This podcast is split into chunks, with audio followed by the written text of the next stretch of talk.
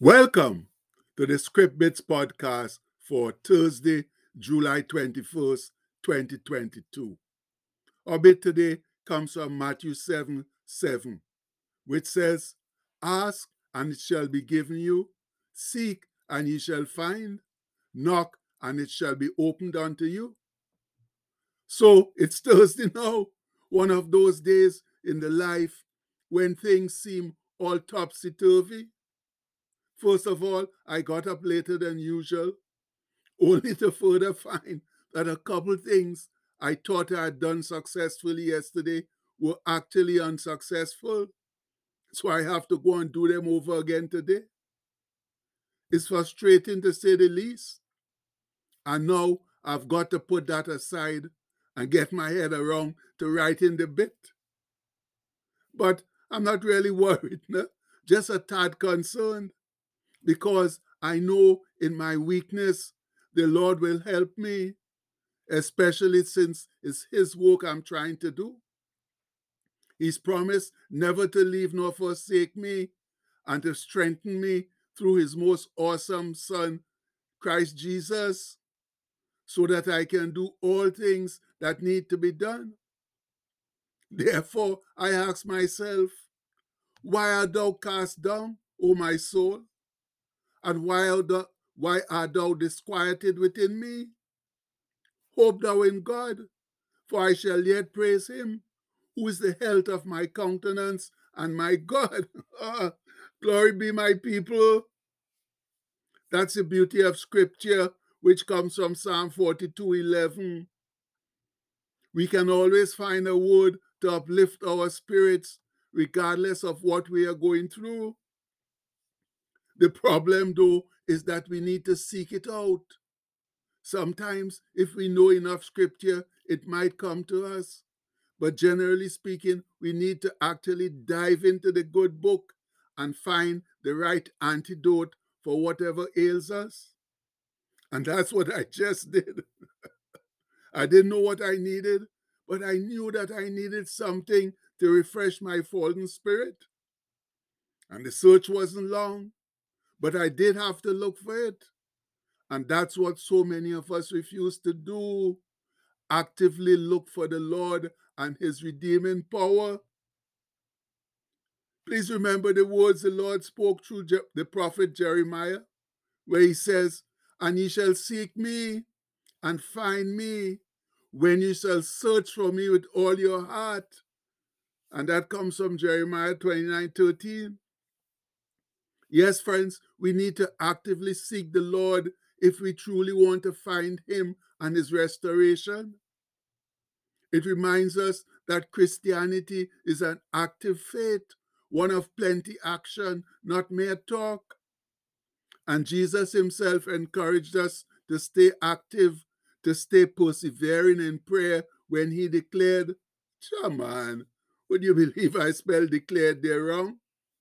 Anyway, let's see what Jesus have to say. Yes, he said, "Ask and it shall be given you; seek and ye shall find; knock and it shall it shall be opened unto you. For everyone that asketh receiveth, and he that seeketh findeth, and to him that knocketh it shall be opened." Or what man is there of you, whom if his son ask bread, will he give him a stone? Or if he ask a fish, will he give him a serpent? If ye then, being evil, know how to give good gifts unto your children, how much more shall your Father which is in heaven give good things to them that ask him? And that comes from Matthew 7 7 to 11. Oh, my people, Jesus could not make it any clearer than that. But for our benefit, the scholars try to do so. They say Jesus illustrated his point by comparing the willingness of a human father to give his child a gift with our Heavenly Father, who will gladly give us what we need. The term evil, found in verse 11, is used here of man's sinful nature, meaning that even sinful men are kind to their children. Therefore, how much more shall your heavenly Father delight to answer your prayers? However, the scholars also say that though prayer includes asking and getting answers from God, it is more than just asking. It is also confession, adoration, thanksgiving, and fellowship with God. By its nature, prayer is talking with God. It is the basis of the successful Christian life and is so important that not praying is considered a sin.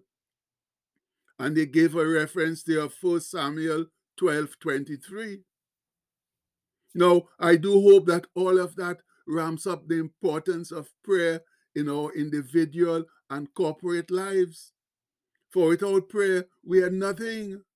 Our communication with our Heavenly Father will be non existent.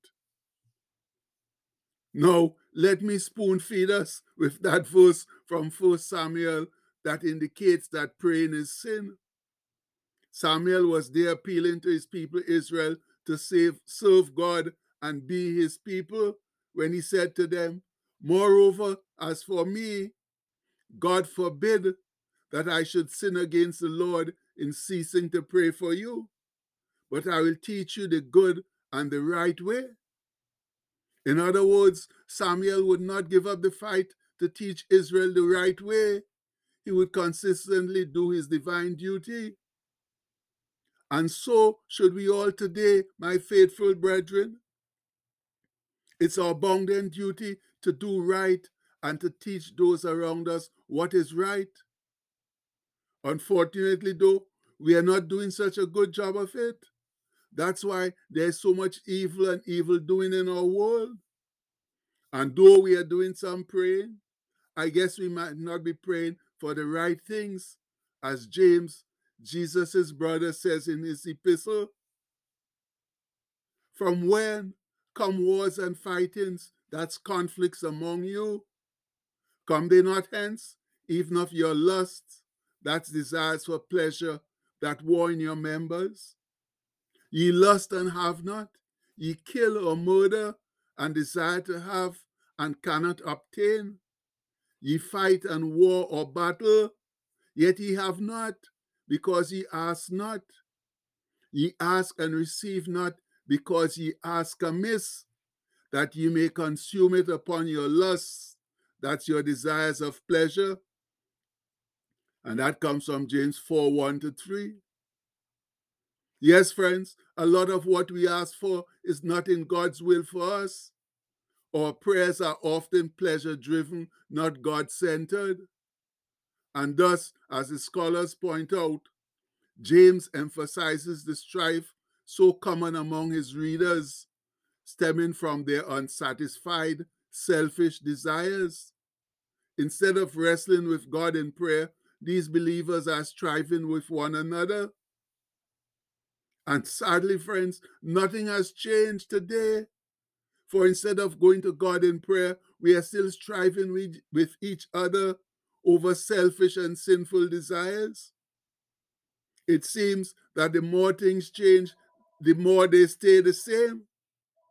But thankfully, some of us, though certainly not enough of us, have decided to stick with the Lord through thick and thin. And thus, He has bestowed on us several blessings to enable us to do His earthly work. So let's activate what we term our Thursday blessings right now, now that we can be refreshed and maintain our sincere witness for Christ. As one voice, I declare that I am blessed with God's supernatural wisdom and receive clear direction for my life. I declare today that I am blessed with creativity, courage, talent, and abundance. I'm blessed with a strong will, self control, and self discipline. I'm blessed with a great family, good friends, good health, faith, favor, and fulfillment. I'm blessed with success, supernatural strength, promotion, and divine protection. I'm blessed with a compassionate heart and a positive outlook on life. I declare that any curse or negative word that's ever been spoken over me is broken right now in the name of Jesus. I declare that everything I put my hands to will prosper and succeed. I declare it today and every day. Amen. Now, friends, let's go out into the evil world and use those heavenly blessings to raise up the name of Christ in all the earth as he expects us to do now. Much love. And the postscript for today says, it's okay to ask, but we must ask for the right things. And that's the indisputable truth, people. If we don't ask for the right things, how we expect to get them, eh? We got to stop with all the selfish lusts and desires, the sinful stuff that we seem to be still wanting, and ask for God centered things. And we pray that we'll do all of that in Jesus' name. Amen. Please have a blessed day, my people. Much love.